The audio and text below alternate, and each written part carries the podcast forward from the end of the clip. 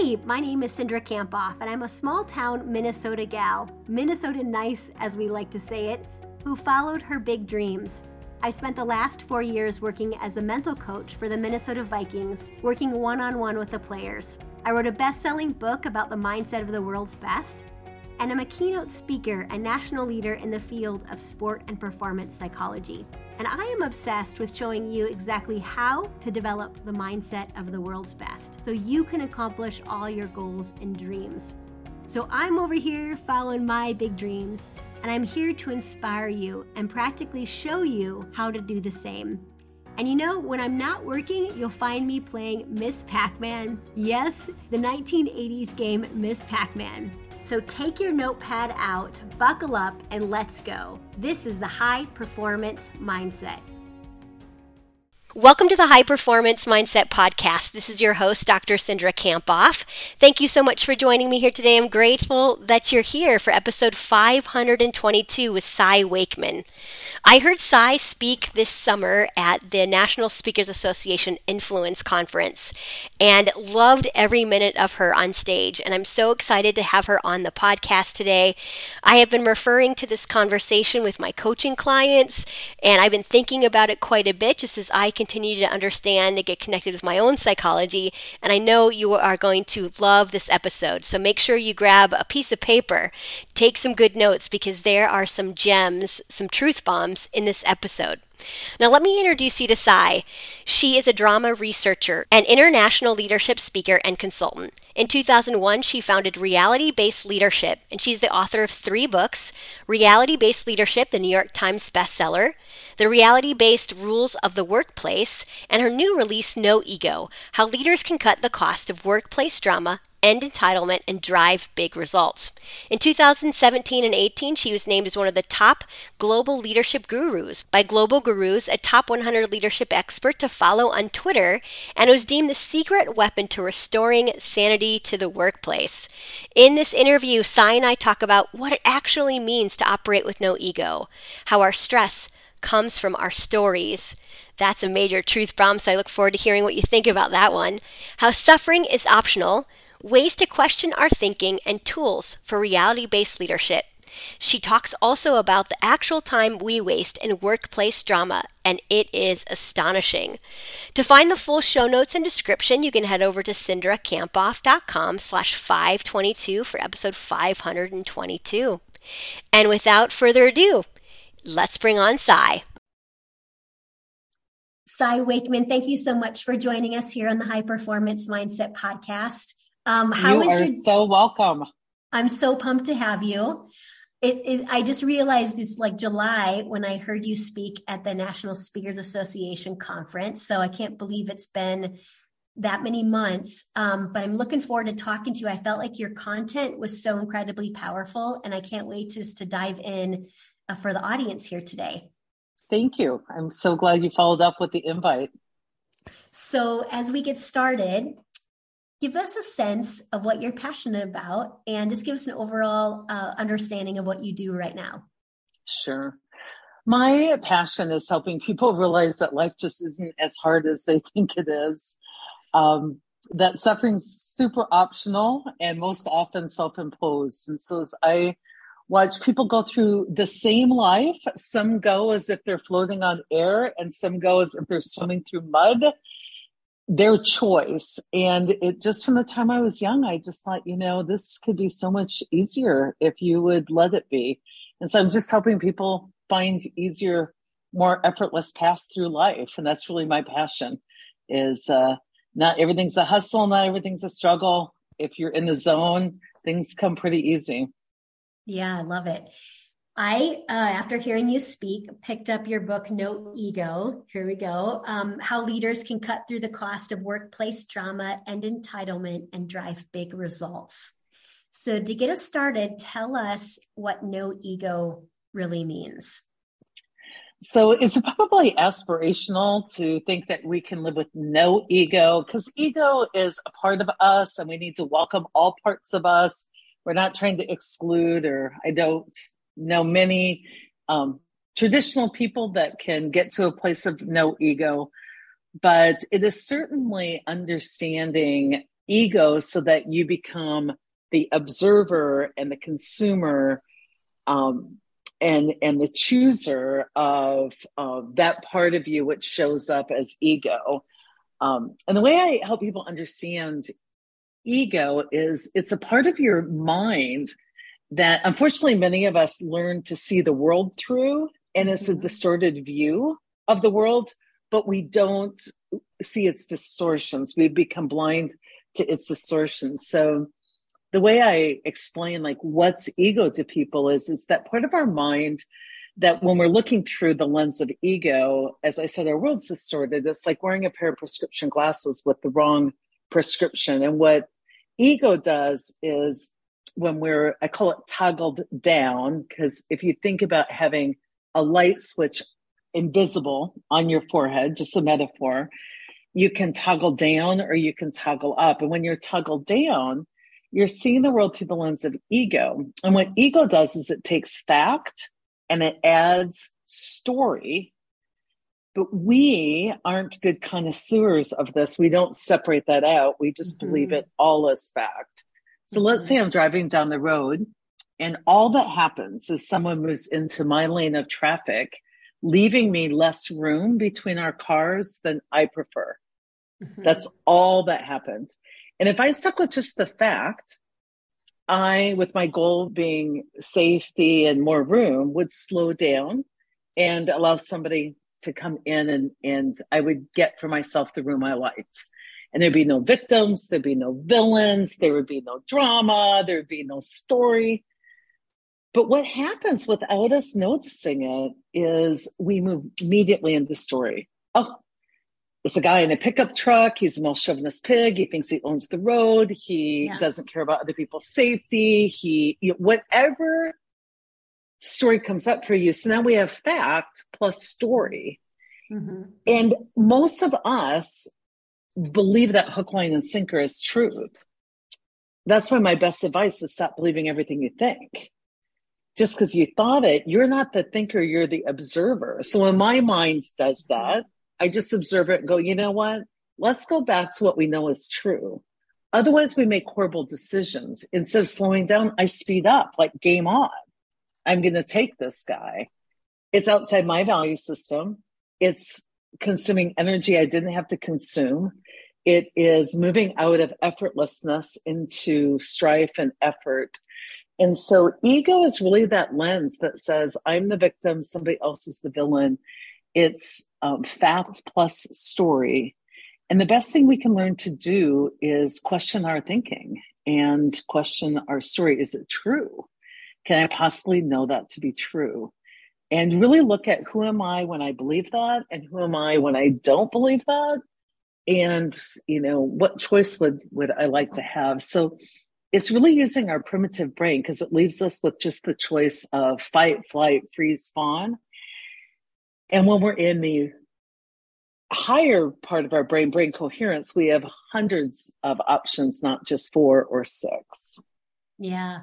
Love that, Cy. I'm thinking about a confrontation I had a few weeks ago that I'm still processing. And I'm thinking about what you just said through, you know, that lens of that it's fact plus story. And really the thing that's frustrating me is the story that I'm creating yeah. around it. It's not necessarily the fact. And the I fact, appreciate and that's where all st- all stress comes from is the story reality is never as harsh as the story mm-hmm. yeah reality is never as harsh and we tend to make up a lot of stories that aren't actually true or accurate in your book you talk a little bit about the difference between ego and confidence and i'd really like you to clarify that for people who are listening tell us what the difference is there in your opinion so ego has a role to play in our lives and it at times keeps us safe. It tells us where our boundaries are. It's really good for two year olds to help them differentiate. So I'm not anti ego. We just overuse it. And one of the ways we overuse it is we confuse it in today's, especially the Western world, with confidence. Mm-hmm. And confidence is very different. So ego is I'm convinced that I am right and others are wrong. It's a it's a polarized game. It is, I'm the smartest person in the room. Confidence is, I'm pretty confident I can bring a good data point to the collective crowdsourcing Google search in the room. Confident is I have something to contribute, not that I know the answer or that I am right and others are wrong. So confidence is um, collaborative, creative, cumulative. It maintains curiosity. I'm confident to what I can bring and I'm curious what you can add. And so ego is beyond confidence because it is a knowing that's usually inaccurate. And so confidence is all about not just confidence in what I bring to the table, but confidence in collectively we're genius. And so if we can create an environment where we all can bring to the table what we add, I'm confident we will come up with our best possible um, solution at this time. And so it, it's very different. Ego really sees the world as one up or one down um, instead of um, let's all bring it to the table and um, and see what we're doing. And and you can see this. I know some of your um, um, listeners are athletes. A lot of them are, are leaders. It's the difference when you have a team that is focused on a single player or a team that's really collaborating together that uses the um, talents of multiple players. Um, ego gets us into a single point of failure system, and confidence gets us into a system that's safer because it has multi point, multiple points of failure has to happen for things to not work well. So I'm hearing is confidence is more a collaboration, maybe not feeling like you need to have all the answers, but we can find the answers together as a group. Whereas totally. ego is more like I have the answer, one yeah. up, one down. Um, as we kind of talk through this idea of no ego, I'm curious, what are the ways that you would suggest people, leaders, athletes, you know, people who want to thrive, um, how would you suggest that they choose more confidence over or or over being driven by their ego? That's a, what a great question. You know, um, for those of you out there, on a side note, feeling imposter syndrome, it probably is a sign you're operating out of ego. And imposter mm. syndrome is a very accurate thing to be feeling. Like a lot of people are like, I feel like an imposter. I want to get rid of that. No, listen to that because okay. imposter syndrome is you either think you have to have all the answers or you have a, a narrow margin of error for yourself. Whereas um, if you're an ego, that imposter syndrome is that sneaking suspicion that you are taking a high risk approach, mm-hmm. um, that you have to have the answers. So, a way to say in confidence is, and you hear about this from so many great researchers, is to have the um, total package of knowledge plus vulnerability, um, um, some healthy pride plus humility. Um, mm-hmm. It is showing up, as Brene Brown would say, without your armor. Ego yeah. is armor, and confidence mm. is I can show you my soft underside of my belly, and I'll take my hits as they come. None of them will be disastrous. I mine everything for learning. I have this healthy sense where I can say, here's what I did that helped and contributed, and here's where I'm still growing and learning. And so it has to do with um, balance. The most confident people are the ones who can be the most self reflective. They um, have periods of their time where they reflect and contemplate. Um, but a lot of the C words will help you know you're in confidence collaboration, curiosity, creativity, um, um, connectivity. Like if you're feeling disconnected, you're probably an ego. And so the old way of learning to act and be in a play, I get my part, I win, and I memorize my script, and then we come together and we try and make it work, and we have a dress rehearsal, and then we put the play on. Is um, kind of the ego track. It's it's single focus. It's me doing my part well and playing well with others a little bit, but I'm still the star. Mm-hmm. Confidence is more about improv. I show up with my humanness and combine with your humanness that can be pretty funny. Um, and so if we start and I say, let's go to the, or you say, let's go to the store, and I immediately negate you and say, I don't want to go to the store. I want to start over. Let's go to school. I've one upped you. I have said, You're wrong. I want to be right. It's in duality. And confidence is transcending duality. It's the ability to build on whatever you bring forward. So if you say, I want to go to the store, I'm like, let's do that. And while we're there, let's, uh, you know, pick up some vodka because mother's coming over today.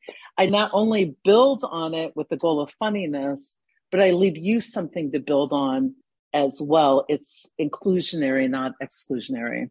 It's really the new way forward. Yeah. I think that, and the new way forward, because I think, you know, as leaders, we don't want our leaders to have really high ego you know, I think that creates more of a disconnect between yourself and the leader. And there was something that you said at the NSA event, I think near the beginning, and you said, What if you realized you were the observer, not the thinker? And you mentioned that a little bit, uh, you know, a few minutes ago, and I was like, "Whoa, that was a really um, powerful idea for me." And I was curious if you could kind of share what does it mean to be the observer, not the thinker, and how does that allow us to be more confident over choosing more of like this ego. Approach. The ego.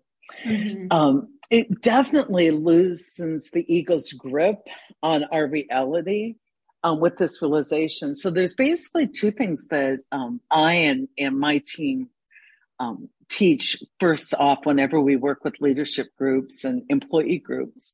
And it's this concept of um, ego and there's two things you need to do as a human being. You have to know how your mind works. Otherwise, you'll keep getting played by your ego.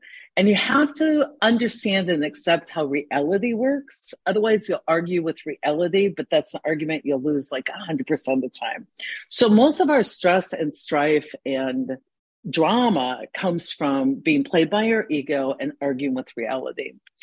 So, a lot of people believe they're the thinker and we take them through some exercises to help them understand they're not the thinker, they're the observer of their thinking, that they're always being mm-hmm.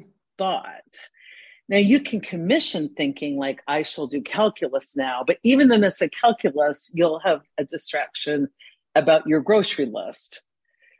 When you wake up in the morning, your first thought isn't of your choosing. You are already being thought when you wake up. When you sit to meditate, if you were the thinker, you could stop and start all thinking.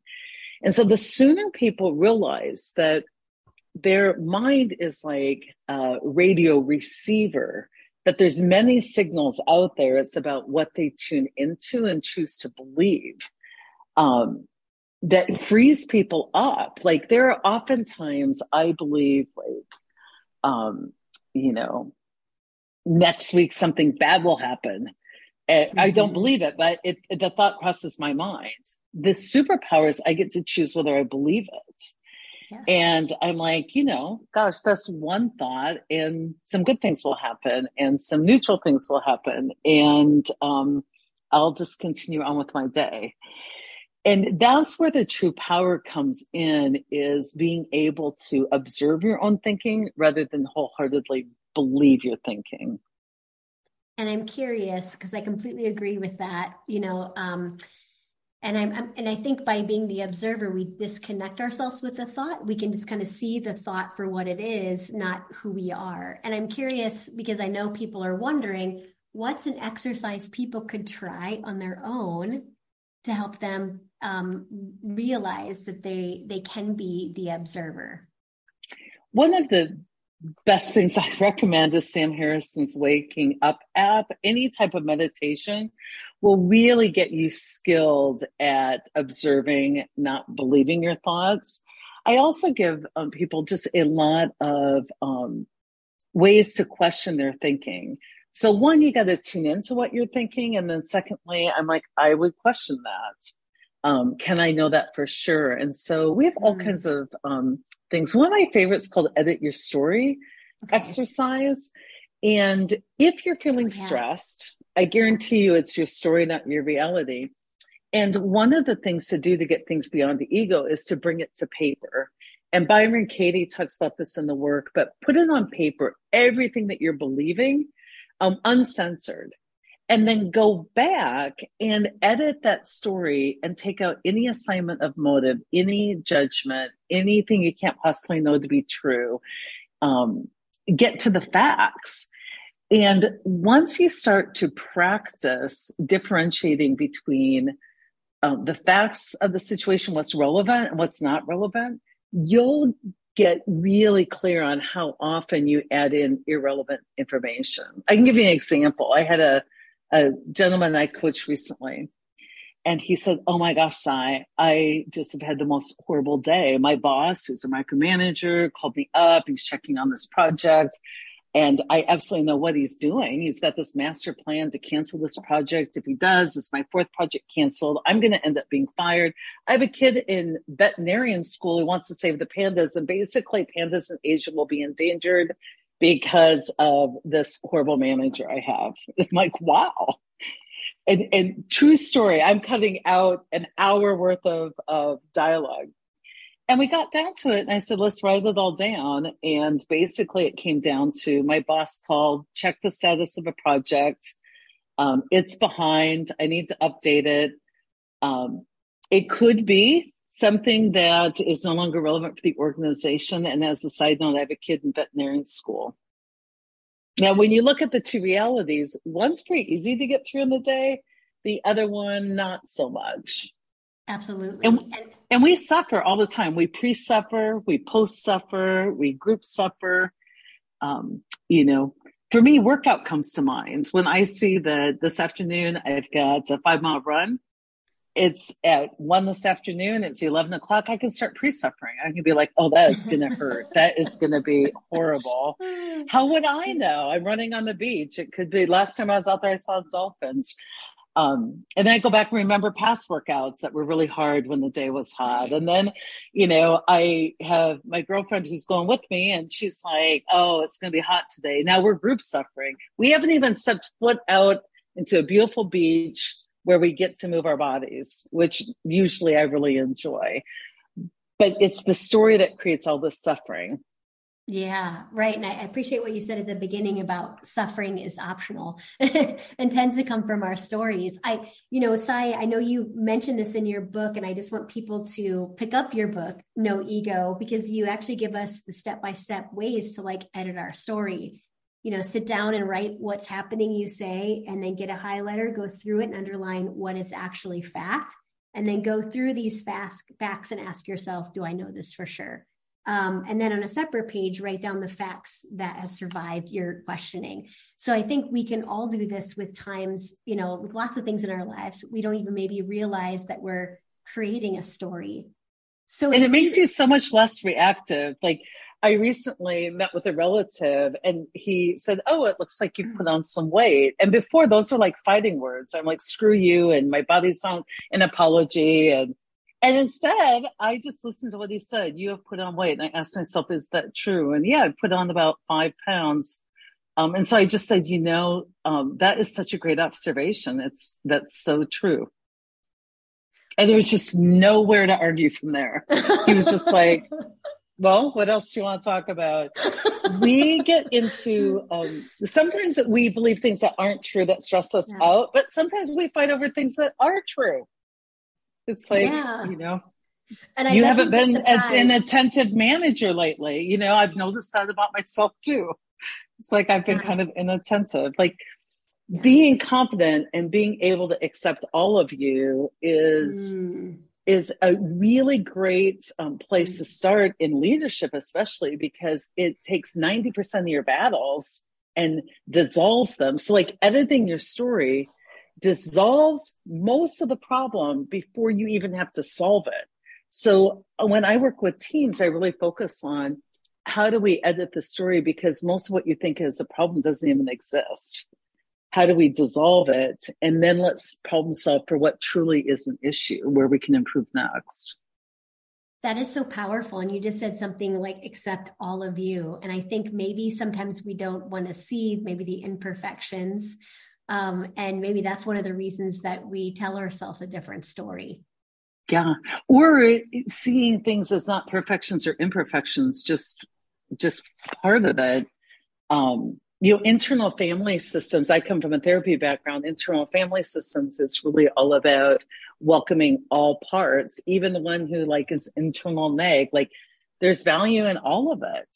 There's value in in all of it, and I think as leaders with 360s and performance evaluations, and we've really skewed people to hide what they've been conditioned to think is um, not culturally acceptable and to overplay you know things that are culturally acceptable.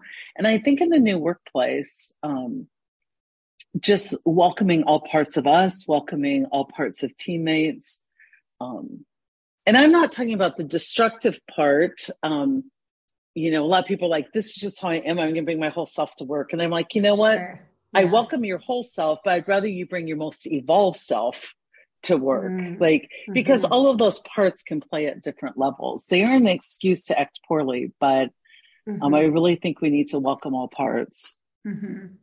And you said something earlier that i want to just get a little more clarity on and you said our, our stress comes from our stories tell us what you mean by that so most of the time um, a reality I would say for me all the time, my reality is just my reality. And um, I've noticed my lifetime, I've always been supported with visible and invisible help. I, um, you know, what comes my way, let me start this way. A lot of suffering in human life is because we haven't gotten really good at two things.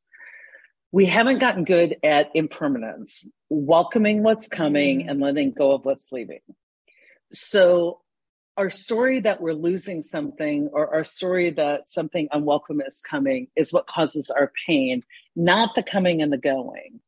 Um, we also think in a lot of duality, like this is good or this is bad, which is a judgment. It's a story about what's good or bad instead of it just is. And so when we look at reality, there's not a lot of suffering, but when we add story to it, there is suffering. So I'm trying to think of a good example to you. I'm out hiking and out of the corner of my eye, I see something squiggly on the path. And I think one thought, snake, and I'm hyperventilating and I'm suffering. As I move closer, I see it's just a rope off someone's saddlebag. You have to ask yourself, what caused my suffering? The reality, the rope, or the immediate story that jumped to conclusion snake.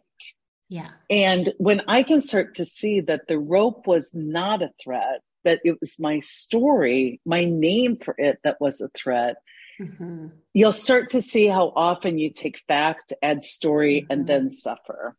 Yeah. And I, I, appreciate what you're saying about leadership based reality, or you said no, reality based leadership. Based leadership, right? yeah. Yeah. And it's more about telling yourself what's actually reality instead of listening to the story. Tell us a bit more about what reality based leadership means to you.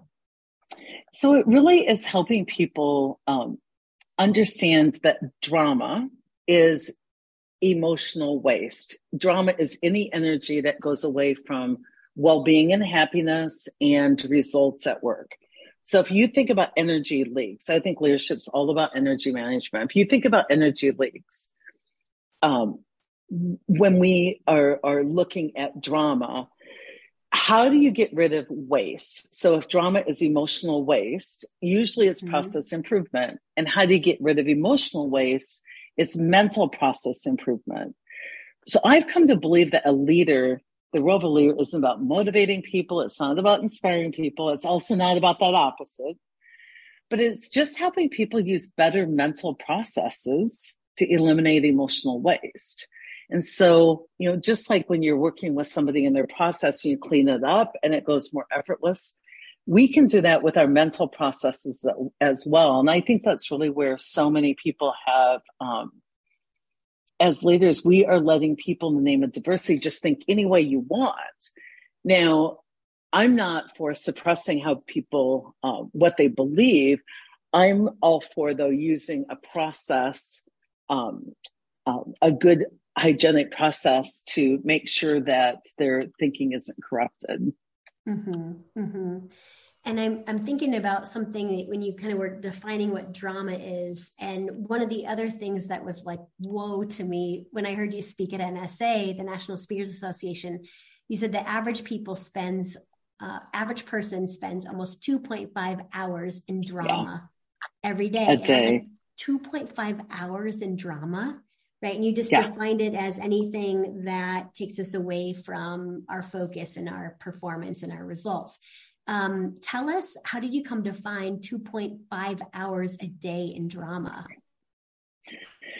We that was um, my second book, Reality Based Rules of the Workplace. We started to on the pursuit of quantifying how much time a typical person spends. In my last analogy, turning ropes into snakes, right? Mm-hmm. Yeah. And how do we quantify that? And we interviewed individuals, we surveyed individuals, we interviewed leaders, we surveyed leaders, and we were able to find a very tight range. This isn't about drama kings or queens, but a consistent tight range that the average human being spends about two and a half hours a day in drama. Walking around judging, this is sick and wrong, this shouldn't be happening, not welcoming what's coming, not letting go of what's leaving, um, resisting change, um, judging and critiquing others, uh, one upping or one downing others, um, just all sorts of these pockets or these sources of drama that we found. And that's 816 hours a year per person. So if you're a leader, yeah. And I came to you, and let's think about lean. A lot of leaders commission investment in lean or Six Sigma or continuous quality improvement because they know that any incremental recapture adds value to the process. Most leaders are chasing minutes and we're able to give them hours of mind share um, through good mental processes. There's really a qualitative and quantitative benefit to good leaders um, but yeah 816 hours a year and it's not just that the organization loses productivity it's that that's time people spend feeling um, negative unneedlessly like it's mm-hmm. time spent feeling poorly and it it's of our own making. It has nothing to do with the reality. Yeah, yeah. 2.5 hours a day, more than 17 hours a week, 68 hours a month, 816 hours a year, right? And then you say crazy? book multiplied by the number of people in your organization. And so, that's your opportunity. Mm-hmm, that's your opportunity. So for leaders who are listening, tell us what in, in you know, what can we do to reduce that drama? So, and we lay it out pretty specifically in the book. We categorize drama into um, five categories. So, the first category is like 32%, I think, mm-hmm. 33%. I have it in front of me is um, ego and questioning your thinking and um, breaking up that relationship where, um, you know, uh, my my fact plus story, and so um, it's really moving people beyond venting. Venting's a behavior. A lot of people, leaders, don't understand that when somebody comes to me and they're suffering, I want to respond with empathy. I want to hold space for their experience, but I don't want to collude and validate the sense they're making of their experience, which is venting. Venting is just a behavior. So when somebody comes to me frustrated, I, as a leader, to help them bypass ego, I really give them two choices. You can step up and be great. What would great look like? And you can impact it, or you can radically accept it and offer grace, mercy, tolerance, benefit of the doubt. There's only two choices if you want to avoid suffering. But what most people do is they pick a third option. I want to just stay and vent about it.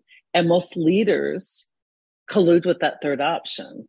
And um, it's like you can share your feelings, but we will work on this. We'll either work on the situation and your impact, or we'll work on your ability to accept imperfect realities. We will grow you always. If you're struggling, then the answer is evolve.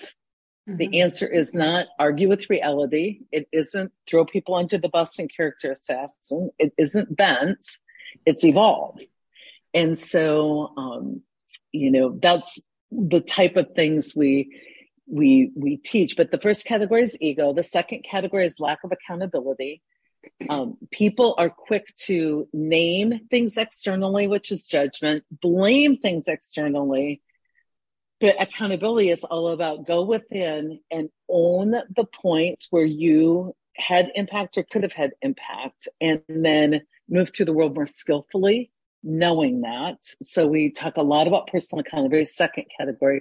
Third category is um, all about organizational alignment and buy in a lot of people believe that buy-in is something leaders need to um, get from me. They need to earn it. They need to, um, um, you know, buy me in, and it leads to all kinds of dysfunction.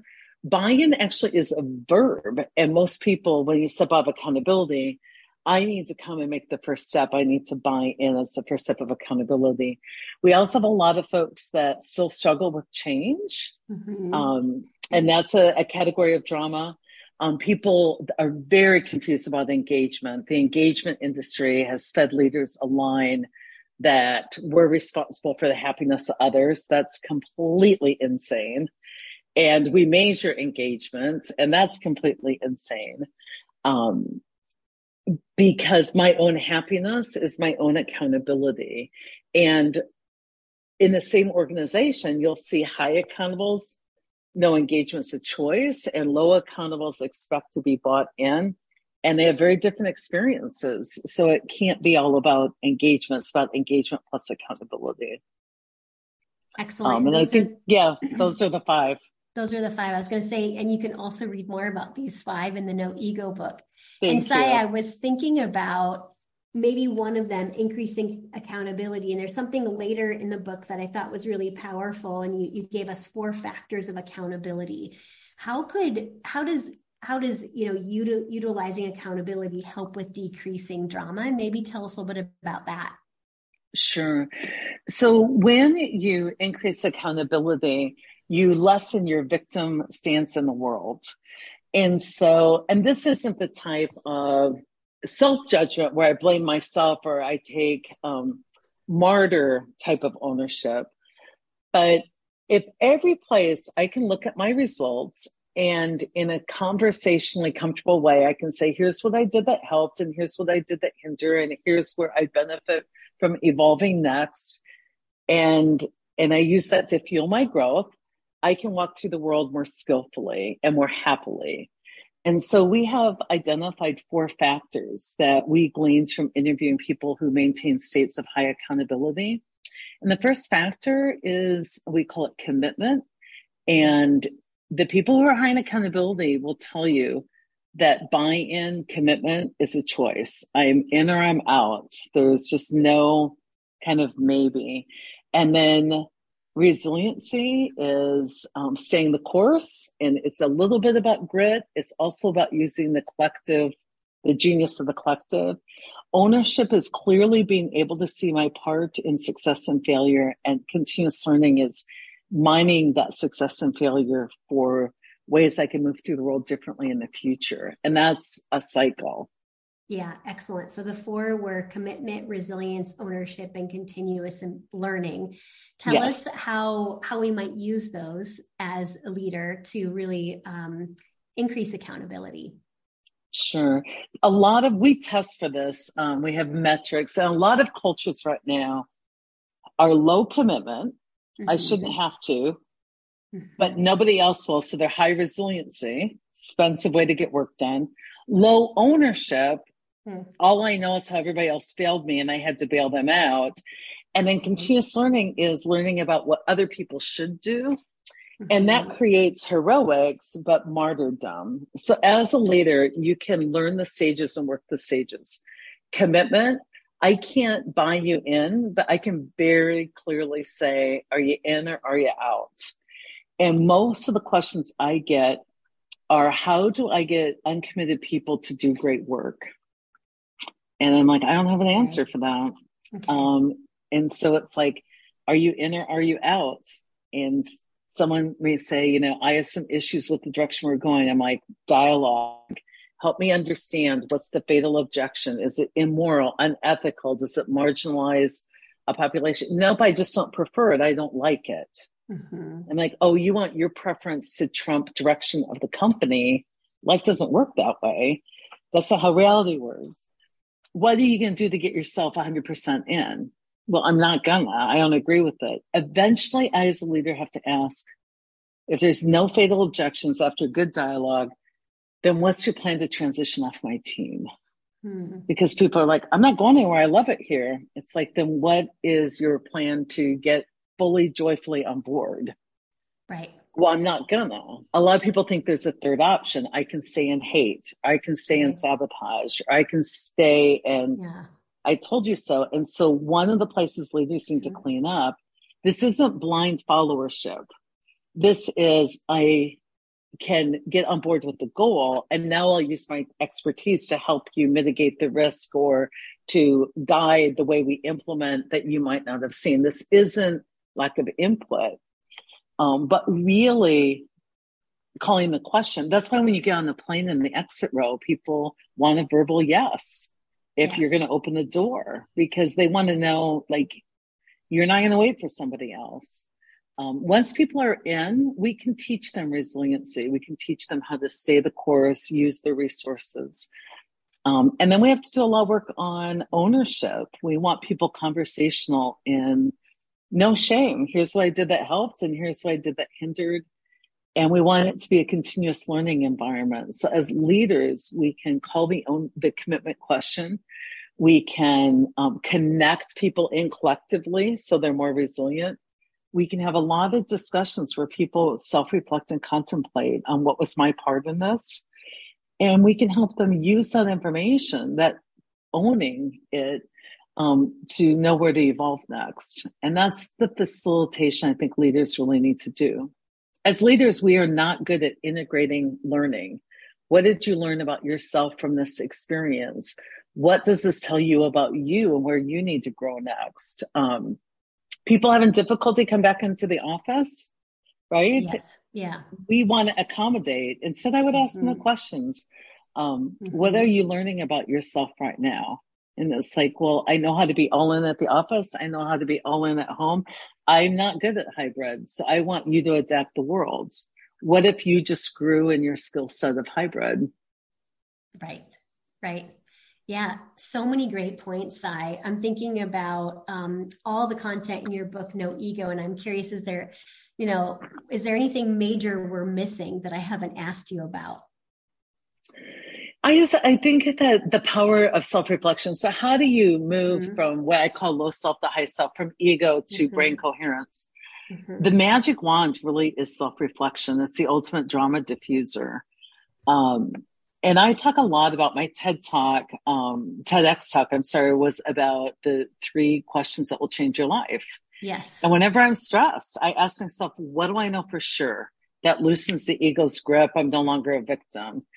And then I can ask myself, in this moment, what could I do to help?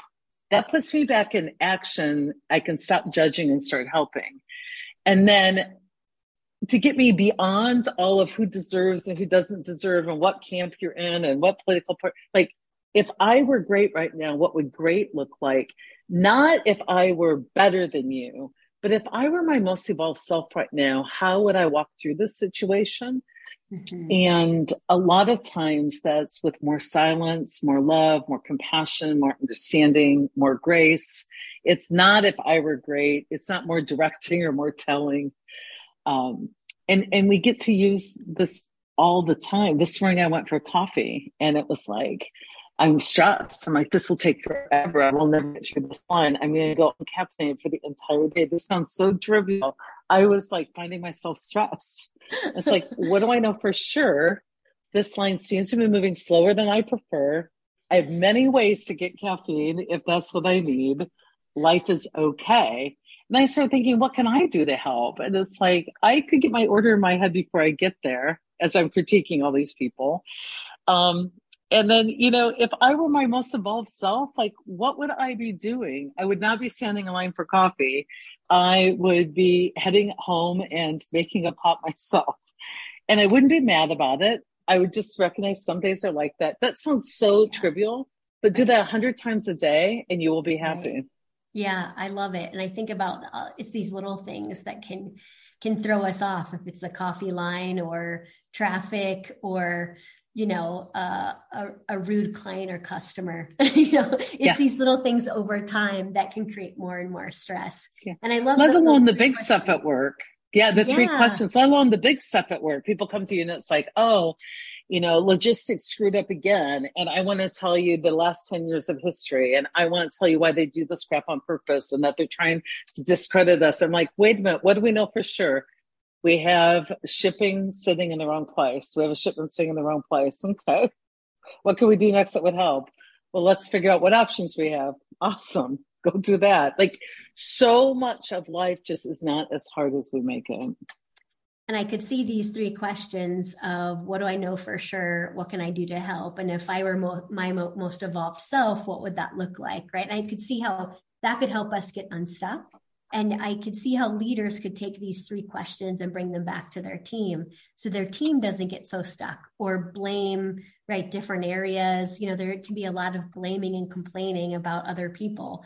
So um, I could see how that could help us reduce that blame that you're talking about. And those questions, those mental processes, which they are, self reflections and mental process, not only reduces it in the moment, but people start to know that you consistently will call them to greatness. So when they're about to come to you with complaint, they're like, Wakeman's just going to ask me if I brought my most evolved self to work today. I'll just yeah. stay here and do that. Like they start to live in awesome. other people. Yeah. Yeah, that's great. Well, Cy, you've given us so much to think about. I uh, my favorite things so far are your stress comes from your stories, and what if you realized you were the observer, not the thinker, and just the idea of reducing that drama, two point five hours a day in drama, and that drama really is self imposed and optional. So um, people can go pick up your book, No Ego How Leaders Can Cut the Cost of Workplace Drama and Entitlement and Drive Big Results. Tell us where we can find your other books or learn more about your speaking um, and keynoting and the coaching that your team does. Thank you, thank you, thank you. We just I just had a book come out in March of this year called Life's Messy, Live Happy that helps you do a lot of this on a personal basis as well. Um, we're at realitybasedleadership.com. I also have a podcast called No Ego. And uh, my team does a lot of really impactful keynotes and training.